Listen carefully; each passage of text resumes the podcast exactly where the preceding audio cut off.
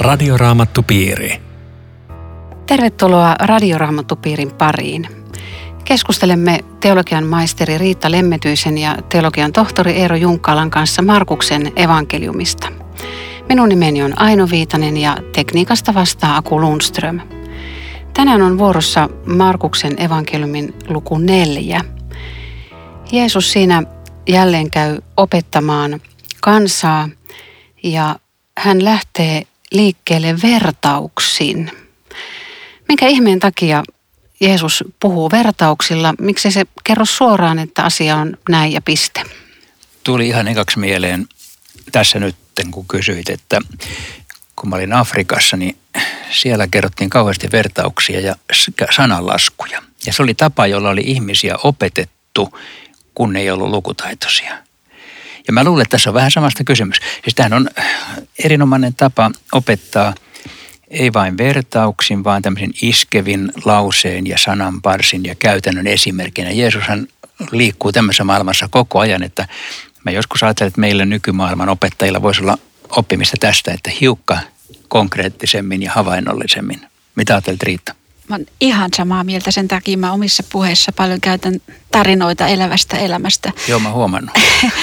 Koska tota, vertaukset, no, no siinä mielessä hyviä, että ensinnäkin ne jää mieleen. Kun tämä kokous oli ohi, ihmiset ties tasan tarkkaan, mistä oli puhuttu. Ja sitten toiseksi se, se, mikä musta on hienoa, että Jeesus aina kytkee opetuksen siihen arkeen. Silloin kylvettiin just tälleen, niin kuin tämä vertaus menee. Jokainen maanviljelijä ajatteli, että niin, niin, just tolleenhan se menee. Ja tässä on, tähän voittaa akateemisen luennon siis pilvin pimein, mun mielestä, vertaus.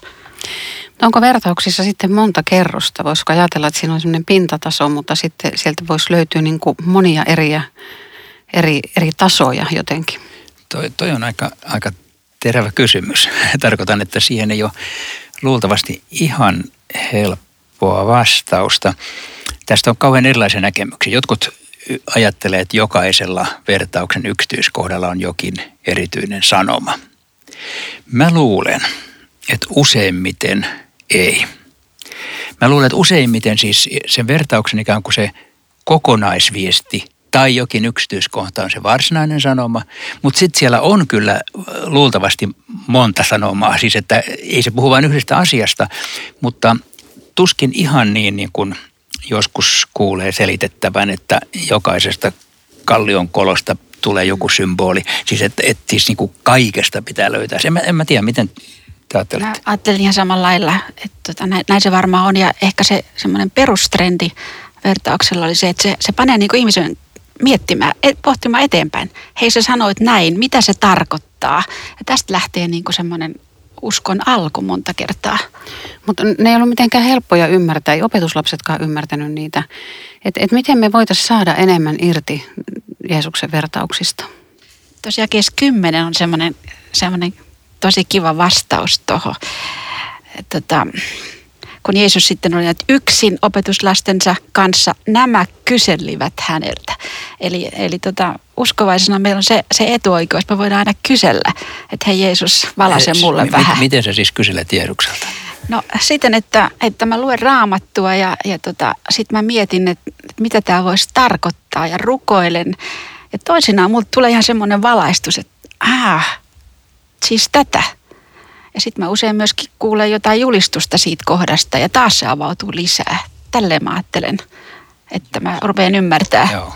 Se voi avautua ikään kuin kerroksittain, niin. että, että toisella kertaa jotain lisää. Ja mulle tästä opetuslapsille selittämisestä tulee mieleen semmoinen, että tästä tekstistähän näyttää siltä, että Jeesus selittää sen opetuslapsille, mutta ei ulkopuolisille. Ja mun logiikkani mukaan se on hassusti. Semmoista opetuslapsista voi ymmärtää selittämättäkin, mutta ulkopuolisille pitäisi selittää. Ja mä tätä miettinyt, että mikä ihme vitsi tässä on, että se menee näin päin. Ja mietin, että olisiko se näin, että ulkopuoliset eivät kuitenkaan ymmärtäisi. Eli siis äh, Jumalan sanan julistus on semmoista, että se avautuu vasta ikään kuin sisältä käsin. Että kun pyhä henki avaa, se avautuu, mutta sä ulkopuolisena kuuntelet, on se mitä selitys tahansa, niin se menee ohi.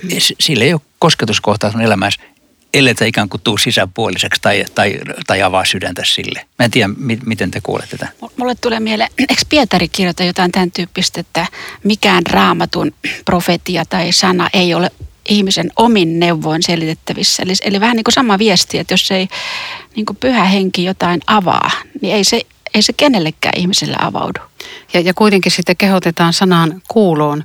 Että kuitenkin niitä vertauksiakin on niin, kuunneltava. Niin, että Jumala voi sen yllätyksen mm. tehdä, että nyt se avautuukin. Kyllä, ja, ja sitten, sitten siitä ollaan jo ikään kuin tiellä sisäpuolisuuteen, kun sitten ollaan kuuntelemassa ja, ja näin. Ja totta kai pyhä henki avaa sen vaikka kadun, mm. kadulla Jeesus kulkijalle. hämmästyttävän monta kertaa niin kuin kehottaa kuulkaa, jolla on korvat kuulkaa. Eli jotenkin, olisiko siinä se viesti, että niin Jumala suhde lähtee tästä kuuntelemisesta. Joo, täällä monta kertaa todetaan, jolla on korvat se kuulkoon. Jos jollakin teistä on korvat, hän kuulkoon. Siis jos jollakin on korvat. Niin. Mm. Mikä ilmaisu. Niin, meillä ainakin kai taitaa kaikki. niin, koska niin. tämä ei ole mikä tahansa sana, jota tässä kuunnellaan. Sen takia se, se kehotus on niin, niin vakava. Mm. Joo, Jumalan valtakunta on joskus sanottu kuulovaltakunnaksi, eli, mutta sillä tarkoittaa sitä, että niin kuin julistettu sana synnyttää uskon. Mm. Joo, me palataan tähän, tähän teemaan vielä tuossa mm, kun edetään tuonne jakeen kymmenen jälkeen, mutta, mutta jos mennään ihan tähän alkuun, niin, niin muistaakseni siis Matteus ja Luukaskin kertoo ensimmäisenä nimenomaan tämän kylväjävertauksen. Onko tämä nyt jotenkin erityisen tärkeä vertaus muiden vertausten joukossa vai miksi nämä aloittaa nämä evankelistat tällä kylväjävertauksella ja, ja, ja mitkä sen tärkeimmät viestit meille on? Ah, mainio havainto. Mä, mä en ole siis ajatellut, että koskaan oikeastaan, että tämä on eka kaikissa – mutta se on, se on täällä alkupäässä, että olisiko sillä just tämä tämmöinen linjanveto, että tällä, tällä ikään kuin sanotaan, että kuunnelkaa. Eli että siis jos, jos te ette kuule, niin loputkin on turhia. Yeah. Et, et koittakaa olla siis oikeanlaisia kuulijoita ja sanan tekijöitä. Niin, ja se, se haastaa niin kuin varmaan miettimään, että mikä on mun suhde nyt Jumalan sanaan. Se, se on koko ajan, kun Jeesus opettaa, mikä, mikä se suhde on. Putoako se jonnekin kiitolliseen maaperään vai, vai torjunko mä sen? Sitä kahtia jakohan tässä varmaan koko ajan yleisössä tapahtuu. Ja tulee semmoinenkin mieleen, että jokaisessa, melkein jokaisessa kodissa on raamattu. Mutta mikä on kodin asukkaan suhde siihen sanaan? Siinä on vähän samasta kyse kuin kylväjävertauksesta. Kun mä, mä luin tätä, niin mä pohdin sitä, että – että ikään kuin on, on eri elämäntilanteissa ihminen, tai sitten mä niin kuin muistin itseni näissä tilanteissa, että, että on varmasti sanaa kylvetty, mutta heti on tullut vihollinen ja vienyt sen pois. Ja, ja on taas kylvetty, mutta sitten on tullut muuta tärkeämpää tekemistä, se ja se asia pitäisi tehdä ja, ja, ja elämän huolet ja, ja muut mielenkiinnon kohteet. Mutta sitten on tullut kumminkin se siihen hyvään maahan se Aa, siis ajattelet, että, että sä voit itse olla niin kuin kaikki näitä neljää vai? Niin. Ah, tuo on mielenkiintoista. Mä oon ajatellut neljä eri porukkaa, mutta noinhan se just onkin, kun sä sanoit. Että oman, omassa elämässä on erilaisia vaiheita ja kyllä sana joskus menee ihan kalliolle todellakin. Mutta se lopputulos sullakin varmaan kuitenkin on se hyvä maa ja satakertainen hyvä. Niin. Kyllä, kyllä. Muuten tota, tämä on musta kauhean traaginen ja tämä 15 Luukkaalla Siinä on vielä tämmöinen jatko, että tien ohen kylvetty siemen tarkoittaa ihmisiä, jotka kuulevat sanaa, mutta joilta saatana heti kun se on heihin kylvetty, tulee ottamaan sen pois, etteivät he uskoisi ja pelastuisi. että tota, mä muistan opinnoista tämmöisen yksityiskohdan, että Luther kysyi joskus työtoverilta Melanktonilta, että osaatko sanoa, mikä sun mielestä on kaikkein traagisin jae raamatussa? Ja Melankton luki tämän. Oho. Saatana tulee ja ottaa pois, etteivät he usko ja pelastu. Musta se oli, missä se on se usko ja pelastus? Siis se on Luukkaan evankeliumi vastaavassa Aha, kohdassa. Niin, Tässä on Markus joo, jättänyt tämän pois, mutta siitähän se on kyse. Miksi se otetaan pois? Koska sen anti on niin mahtava ja saatana ei sitä kenellekään suo. Hmm. Musta se oli aika nerokas. Ja dramaattinen. Nä, dramaattinen, joo. joo. Mutta miten te selitätte tämän, tämän jakeen 12? Et, et eikö nyt Jeesus haluakaan sitten, että, että kaikki, kaikki pelastuu? Kun tässä sanotaan, että jotta he, niin, jotta he nähdessäänkään eivät näkisi, eivätkä huomaisi, jotta he kuullessaankaan eivät kuulisi, eivätkä ymmärtäisi, eivät kääntyisi, eivätkä saisi anteeksi. Siis ketä tämä tarkoittaa? Niin, se on vanhan testamentin sitaatti, se on, se on Jesajasta ja profeetat valitti tätä. Se, voi olla, että se ei tuosta suomalaisesta käännöstavasta tule ihan selvästi ilmi se ajatus, että vaikka me julistamme, te ette usko. Et, et siinä on niinku huoli siitä, ei niinkään, että älkää uskoko, niin kuin se näyttäisi tuosta, että, että kerrotaan teille näitä juttuja, että, mutta älkää uskoko niihin. Vaan että vaikka teidän edessänne on Jumalan sana ja Jumalan ihmeet ja Jumalan profeetat ja Jeesus, niin porukka kulkee ohi, että tämä on se oletettava tai siis se tosiasiallinen tilanne, joka, joka sitten, tästä tulee mieleen, että yksi dramaattisimpia raamatun kohtia, mikä mun mielestä on raamatussa, niin on se, että voisi nuo Kapernaum, Korasin ja Betsaida. Siis kaupungit, jotka kuuli kaikki Jeesuksen opetukset, ei uskoneet. Se on ihan käsittämätöntä. Ja, ja se on niin linjassa tämän kanssakin, että ne kuuli ja kuuli ja kuuli ja tonne meni. Tästähän voisi ajatella just mitä sä kysyt, että eikö ulkopuoliset ole jotenkin hyväksyttyjä, ja, ja, mutta ei missään nimessä siitä ole kyse. Mulla tuli tätä lukiessa mieleen, että kun se vanha Simeon sanoi Jeesus lapsesta, että tämä on asetettu lankeemukseksi ja nousemukseksi, eli se niin kuin jakaa. Mm. Ja Jeesushan puhuu kaikille. Osa avaa sydämensä ja he ymmärtää lisää ja lisää. Osa hylkää pois ja ajattelee, että ei tuota kannata kuunnella. Hmm. Ja kaikilla oli sama mahdollisuus. Mitä muuten ajattelet, että kun tässä on neljänlaisia kuulijoita, niin meneekö se niin, että yksi neljäsosa ottaa vastaan ja ne kolme, on vähän, kolme neljäsosaa huonompia? Luther sanoo muuten näin. Sanooko? Tästä, sanoo tästä kohdasta. Sähän on kova Luther-tuntija. No joo, mä oon sitä opiskellut. Tota, Tämä on se saldo, että pitää elää sen kanssa. En mä, eihän, eihän me tiedetä sitä.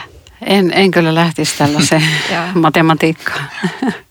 Mitä sä Eero itse ajattelet? Niin, ei, ei varmaan matemaattisesti, mutta voi siinä olla niin kuin pikkusen semmoista eh, re, elämän realismia, että se on vähemmistö, joka ottaa vastaan kuitenkin. Niin, piskuinen lauma. Niin, niin. Mm. Kyllä. No sitten tässä Jeesus sanoo näille opetuslapsillekin aika, aika tylysti, että jos te ette käsitä tätä vertausta, niin onko teistä ymmärtämään muitakaan aika, vertauksia. Aika että kun sillä on aika, aika tota, vähäiset luulot näistä opetuslapsista, tai hän tiesi. Olisiko se, se semmoinen juju, että, että siinä niin kuin sanotaan, että ihmisen ymmärrys ei riitä tähän, että jos ei Jumala avaa ja, ja Jeesus auta, niin tota, ei niitä muuten ymmärrä. Koko Jumalan sana ei ymmärrä muuten. Joo, sitä paitsi ainoat, jolle Jeesus sanoo evankeliumissa, että te vähän uskoiset, niin on opetuslapset. Mm. että ei, ei ne kovin korkea lentosta porukkaa ollut siis ymmärryksessä. No tuossa sanotaan, sitten kun mennään vähän pitemmälle, että jolla on, sille annetaan, mutta jolla ei ole, siltä otetaan pois sekin, mitä hänellä on, jae 25. Mitä tässä nyt oikein tarkoitetaan, että otetaan pois ja toiselle annetaan? Mä luin Eero sun oppasta. Tässä, tässä oli oikein, oikein avaava kohta. Jolla on Jeesus, sillä annetaan. Ja aina tulee lisää hengellistä hyvää. Jolla ei ole Jeesusta, niin menettää kaiken. Musta siinä oli näppärä, näppärä vastaus tähän. Mutta toi edellinenkin on musta semmoinen, Eero, mitä sulle tulee tuosta mieleen? Niin kuin te mittaatte, niin tullaan teille mittaamaan vielä sen ylikin. Mitä, ai, ai. mitä sitä sulle sanoo? Joo, se on, se on vähän hankala. Että mä en, mä en osaa oikeastaan äkikseltä sanoa siihen mitään, mutta, mutta jotenkin, että se, se miten me jaetaan omastamme sitten meille annetaan, en mä tiedä. Sanokaa te Mulla tulee mieleen tästä se, että kun tämä edellinen jae on se, että, että jos jollakin teistä on korot, hän kuulkoon. Eli kyse on siitä, että miten me halutaan ottaa vastaan se Jumalan sana.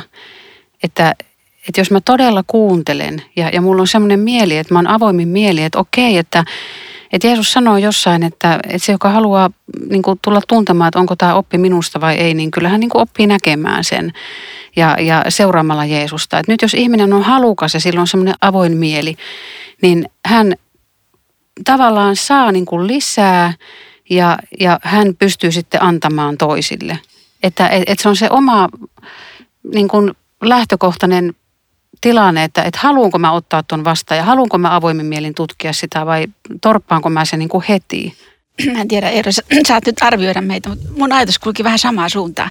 Mä ajattelin, että kun Jumalan sana menee kuuntelee, niin pitää tulla Porvoon mitalla. Anna pa, pa, paljon tähän, anna mun ymmärtää hirveästi uutta. Jumala ei ole saita eikä niukka. Se täytetään. Mitä enemmän janoat, sitä enemmän sä janoa saat. Ja, ja tota, en mä tiedä. Joo, hyvä. Ja sä pystyt antamaan toisellekin Okei, enemmän. hy- hyväksytään selitys. Hyvä. Joo. Tämä on Radioraamattu Piiri. Ohjelman tarjoaa Suomen raamattuopisto. www.radioraamattupiiri.fi Jatkamme keskustelua Riitta Lemmetyisen ja Eero Junkkaalan kanssa Markuksen evankeliumin luvusta neljä. Jakeesta 26 eteenpäin. Jeesus sanoi, tällainen on Jumalan valtakunta. Mies kylvää siemenen maahan. Hän nukkuu yönsä ja herää aina uuteen päivään, ja siemen orastaa ja kasvaa, eikä hän tiedä miten. Ja sitten se jatkuu, maa tuottaa sadon aivan itsestään. Mikäs tää tämmönen homma on? Mä, mä tykkään tästä raamatun kohdasta näin julistajana. No, tavattomasti tykkään tästä kohdasta, koska julistajan tehtävä on kylvää siementä, siis julistaa sanaa, mutta sitten seuraavaksi pitäisi mennä nukkumaan tämän ohjeen mukaan. Mm. Ja se on aika tämmöinen levollinen tunne, tunne siinä. Eli siis mä en voi tehdä mitään muuta kuin pitää sanaa esillä. Ja sitten kun mä nukun, niin Jumala tekee työtä. Musta tämä on aika hieno juttu. Et siis, koska usein itse kuitenkin huolehtii ja onko mä nyt tämän tehnyt oikein ja mitä tapahtui ja menikö vikaan ja, ja ymmärsikö ihmiset mitään. Ikään kuin se olisi nyt sitten siitä kiinni sen sijaan, että sana lähti liikkeelle ja tekee oman tehtävänsä. Jos ei tee, niin se ei ole mun huoleni. Joo. Kreikan sanahan on siellä tämmöinen jopa automaate, automaatiosta, että siinä, siinä sanassa on kaikki, mitä tarvitaan tähän, tähän kasvuun ja miten se sitten lähtee kehittämään. Tämä on hirveän vapauttava, että ei ole mun, suor, mun tämmöisistä metodeista kiinni ja miten tämä nyt meni ja onnistuksi hyvin, vaan sanasta, sanasta on kaikki kiinni. Mutta eikö kylväjällä ole, ole vastuu siitä, että se siemen on puhdasta siementä ja onhan sinne varmaan tietyt niin kuin kylvämisen lainalaisuudet olemassa? Siis Jumalan sana on aina puhdasta, mutta tietenkin mm, saat ihan oikeassa, että totta kai mun huoleni on se, että mä sen sellaisen niin kuin oikein jaan. Mm. Eli että mä en siihen sotke mitään valhevehniä siihen mun selostukseeni. Ja, ja sitä varmaan tapahtuu mm. totta kai, siis kun ei, ei me olla semmoisia Jeesuksia, jotka kaikki sanoisi oikein. No entäs sitten se, että pitäisikö kylväjän kylvää vain siihen hyvään maahan, jossa hän sanotaan, että älkää heittäkö helmiä sijoille. Mitä sillä tarkoitetaan? Että, että pitääkö meidän nyt miettiä, että kelle me kylvetään vai kelle vaan? Se on vaikeaa varmaan. Joo, siis tuolla tuli tästä mieleen, kun Nasaretissa on sellainen Jeesuksen aikainen kylä rakennettu. Me on käänty siellä usein matkailijoiden kanssa, nytkin lokakuun ryhmällä varmaan mennään taas sinne. Niin siellä näytetään tätä, kun sellainen vuoren rinteellä oleva polku ja siihen heit, sen vierelle heitellään siemeniä, niin niitä menee ilman muuta vähän kalliolle, vähän polulle joka paikkaan ja vähän ohdakkeisiin. Se on niin täysin selvä realiteetti, että näin tapahtuu siellä, siellä oikeassa kylven. Suomalaiset kylvökoneet painaa ihan eri tavalla pellolla. Mutta ne olosuhteet huomioon ottaen, se, se vaan menee näin. Ja, ja vaikka Jeesus olisi kylväjänä, niin sitä menee joka paikkaan. Ja, ja, ja sitten sit se, missä on oikea maaperä, niin sieltä lähtee kasvu. Mutta tota, mulla tulee vielä tämmöinen ajatus mieleen tästä sanasta, joka, joka saa näin ihmeellistä aikaa, että olisiko tässä semmoinen lohdullinen viesti moniin koteihin ja vanhempiin, jotka niin kuin lapsille on kylvänyt evankeliumin hyvää ja, ja sitten ne lähtee kulkemaan eri teitä. Ja et kuitenkin semmoinen levollisuus, että se, se kylvetty sana, siinä on kaikki tämä sisällä. Ja, ja, ja silloin nämä samat lainadaisuudet sen lapsen matkassa, vaikka, vaikka näyttää siltä, kun se olisi kaikille kääntänyt to, Toi on musta tosi hyvä, hyvä näkökohta tähän, että, että siis pyhäkouluissa kylvetty sana, päiväkerhoissa kylvetty sana, rippikouluissa kylvetty sana, kyllä se siellä on. Joo, Joo tosi hyvä. Ja sopivassa kohdassa pyhähenkisen nostaa sieltä ja antaa kasvun. Mä jään nyt pikkusen vaivaan se, miten sä ymmärrät sen helmiä sijoille kohdan. Se voisi kai tarkoittaa tarkoittaa semmoista, että jos on niin kuin semmoinen porukka, joka vähät välittää näistä, niin sä voit kääntää selkäsi ja mennä menojas. Siis tietenkin me yritetään julistaa, sanotaan nyt vaikka kadun, kadun ihmisille ja keille tahansa asiasta kiinnostumattomillekin, jos sieltä joku vaan ottaa vastaan. Mutta sitten jos, jos sun ruvetaan niinku pilkkaamaan ja nauramaan, niin sä voit sanoa, että menkää kotinne, en mä teille puhu enempää. Se on vähän niin kuin pölyn karisteleminen jaloista, mikä joo, myöhemmin, just myöhemmin sama, tulee. Joo, joo. Kyllä. Jeesus nyt jatkaa näillä vertauksilla ja, ja puhuu, että nämä vertaukset kuvaa Jumalan valtakuntaa. Miten te ymmärrätte tämän jakeesta 30 alkavan sinapin siemenen, Jumalan valtakunnan ja sinapin siemenen vertauksen? Niin siinä on varmaan paljon kaikkea hyvää sisällä, mutta mä ajattelen, että sinapin siemen sen, sen läpimittaa joku, joku milli. Se, sehän on niin, niin vähäpätön, että sä voit niinku puhaltaa sen pois. Ja olisiko tässä Jeesuksen viesti, että, että moni aliarvioi hänet, että hänen tulonsa oli tosi vaatimaton ja Rooman politiikka vähät välitti, mikä ihme Jeesus ja Herodes ja ja tämän päivän ihminen ajattelee, että raamattu hällä väli, kirkko hällä väli näyttää tosi pieneltä, mutta älkää aliarviko, siitä tulee, tulee jotain käsittämättömän ihmeellistä ja kes 32. Joo, noin se varmaan just on. Mulle tota, arkeologina tulee tästä tämmöinen vähän ikävämpi kommentti, että oikeasti sinapin siemen ei ole kaikista siemenistä pieni, vaikka Jeesus väittää niin. Mutta ähm, mä sanon tämän sen takia, että raamatun kohtia ei saa tulkita ikään kuin ylikirjaimellisesti. Että me ei saada niin väkisin tehdä sinapin siemenistä maailman pienintä siementä, koska se ei ole sellainen. Vertaus yksinkertaisesti tarkoittaa sitä, että just mitä sä sanoit, se on niin pieni, että se voisi niin puhaltaa pois. Mutta Jumalan valtakunta mitättömän pienestä alusta kasvaa suureksi puuksi. Ja, ja että ihmissilmin mitattuna ei ole monta viisasta ja, ja pätevää ja vähäpätöisyys ja olemattomuus on se, missä Jumala toimii. Että et siis tämmöinen on se viesti varmaan tässä. Ja tähän voisi vielä sanoa, että toi, se, se tekee niin suuria oksia, että taivaan linnut voivat pesiä sen varjos. Siinä on verrattu vanhaa testamenttiin, mutta, mutta kun ilmestyskirjahan avasi tämmöisen näköalan, että tuli ihmisiä kaikista kielistä, sukukunnista, kansanheimosta valtava näky. Alku on se sinapin siemen, se yksi milli. Hmm. Että Jumalan valtakuntaa ja sanaa ei saa todella aliarvioida. Joo, ja ajatelkaa siis, että, että 12 miestä seisoo Öljymäellä ja Jeesus sanoi, että me hoitakaa koko maailmaan tämä juttu. Siis niin mielettömän Joo. pieni snapin siemen kuin olla ja voi. Eikä kukaan uskonut, että se on muutama sadan vuodesta päästä valtion uskonto ja tällä hetkellä maailman suurin uskonto maailmassa. Joo. Kyllä se suuri puu on. on. No se on ihme. Joo. No onko sitten jotain, kun sä puhuit, Eero viittasit siitä, että, että vertauksia niin yli, yliselitetään tai keksitään kaikkia, niin, niin onko tällä mitään merkitystä, että taivaan linnut pesii sen varjossa? Vai onko se vaan tämmöinen lisälause vai sitäkin selitetään eri tavalla? Miten sä on, näet sen? Onko sä kuullut hyvin selityksiä? Mä en ole.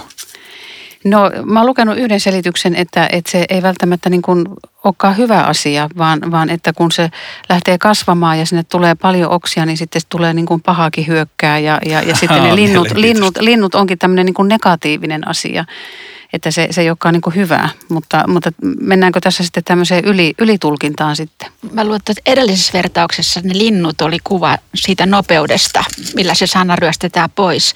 Mutta se on varmaan just niin kuin Eero sanoi, että ei saa niitä lintuja tota, ruveta tulkitsemaan tota, ABC, vaan tota, niin, ottaa niin kyllä, kokonaisuus. Kyllä mä, joo, kyllä mäkin olisin siis sillä kannalla, että, että linnut ja pesiminen ja puunvarjo ja puu, että niillä ei ole mitään yksittäistä sanomaa, vaan että se viesti olisi tämä, että, että se leviää. Joo. Mutta voimme olla väärässä. Voi olla, että jollakulla on tosi fiksu idea tähän ja se on oikea. Mutta sitten toisaalta tässä on positiivinen kuva se, että että linnut voivat pesiä. Niin, Et kun se positiivinen pesään, on eikä negatiivinen. Pesään, niin, niin se on niin kuin positiivinen asia ja sitten, että se ei niin kuin aurinko pahda, että sä oot siellä suojassa sen puun varjossa, että se on niin kuin kaikkinaista hyvää. Sä oot löytänyt kotipesän. Kyllä. Niin, kyllä, ja, se, kyllä se niin päin menee. Joo, no moniin tällaisiin vertauksiin Jeesus julisti ihmisille sanaa Ja sitten tässä sanotaan tämä sen mukaan, kuin he sitä saattoivat ymmärtää. Vaikka juuri edellä on äh, niin kuin, Sanottu, että ne ymmärrä. Et ne ei ymmärrä kuitenkaan mitään, eikä ne opetuslapsetkaan ymmärrä. Mm. Ja kuitenkin tässä sanotaan näin. Joo, no hän annostelee kuitenkin sopivasti. Niin Eli saman päivän iltana Jeesus sitten lähtee opetuslastensa kanssa vesille ja siellä nousee kova myrskytuuli ja aallot alkaa lyödä siihen malliin siihen veneeseen, että se on täyttymäisillään. Mutta Jeesus siellä nyt vaan vetää hirsiä ja nukkuu ja, ja, ja tuota, opetuslapsille tulee kova hätä. Joo, Jeesuksella on kyllä hyvät unelahjat kerta kaikkiaan, koska kyllä se varmaan keinutti melkoisesti. Eihän kalastajat pelkää mitä tahansa, nehän on ollut merellä koko elämänsä. Ja se on musta aika jännä nähdä, että, tota, apua haetaan kuitenkin Jeesukselta, joka on rakennellut taloja tässä ennen tätä. Että tota, hän on kuitenkin se instanssi. Ja Genesaretin järvi on aika suuri, 20 kilometriä toisinpäin ja melkein 15 toisinpäin, eikä yhtään saarta. Jos, jos kova myrskytuuli puhaltaa, niin kuin siellä usein puhaltaa iltapäivältä, tulee sieltä Kyyhkösolan kautta, niin siellä voi olla tosi kovat aallot. Että, että Suomessakaan ei ole montaa semmoista järven selkää, joka olisi saareton näin suuri alue, vaikka nyt se onkin ainoa järvi siellä. Mutta sitten kun sä kysyt, niin tota, kyllä mä ajattelin tämän kertomuksen kohdalla sitä tilannetta elämässä, uskovan elämässä, kun tota, on todella rankkaa ja rukoilee ja tuntuu, että Jumala ei puhu mitään ja, ja tota, Jeesus tavallaan nukkuu. Et se on kyllä niitä raskaimpia uskon taakkoja, semmoisia elämänvaiheita, kun käy läpi. Mik, psalmeissa mun mielestä siellä on joku tämmöinen, että Jumala, miksi sinä olet niin hiljaa, älä ole niin ääneti. Tämä on sitä nukkuvaa Jeesusta elämässä. Nyt näyttää tässä siltä, että Jeesus itse ohjasi nämä opetuslapset tänne myrskyyn. Miksi ihmeessä? Myrskyillä on merkitys meidän elämässämme. Että kyllä se toimii, kun Riitta sanoi, että se, että Jeesus joskus vaikenee, niin sillä on joku sanoma meille. Ja se on uskon koetus, kyllä, mutta kun sen on käynyt läpi, niin sitten on taas vahvempi. Ja ja silloinkin, kun näyttää, että Jeesus ei ole missään, niin tämä kertomus kertoo, että kyllä hän on ja tyynnyttää myrskyn tarvittaessa. Mulla niin kuin tämmöinen lohdullinen ajatus tästä kertomuksesta on myöskin tämä vähäinen usko, että mä oon niin tykästynyt tähän Spötsonin lauseeseen, joka sanoo, että vaikka sinun uskosi olisi heikko kuin hämähäkin seitti, mutta se on kiinni Kristuksessa. Se pelastaa sinut ajassa ja iankaikkisuudessa. Vähäinen uskokin riittää. Radioraamattu piiri. Kiitos mukana olosta. Ollaan taas kuulolla viikon päästä. Rukoiletko Riitta tähän loppuun? Herra Jeesus, kiitos, että sinä olit niin armollinen omia oppilaitasi kohtaan – Jaoit heille sanaa sen mukaan, kun he kestivät ja autoit, vaikka heillä oli niin vähäistä uskoa. Herra, tämmöistä porukkaa mekin ollaan ja kiitos, että samalla armolla haluat hoitaa meitäkin. Aamen. Radioraamattupiiri. www.radioraamattupiiri.fi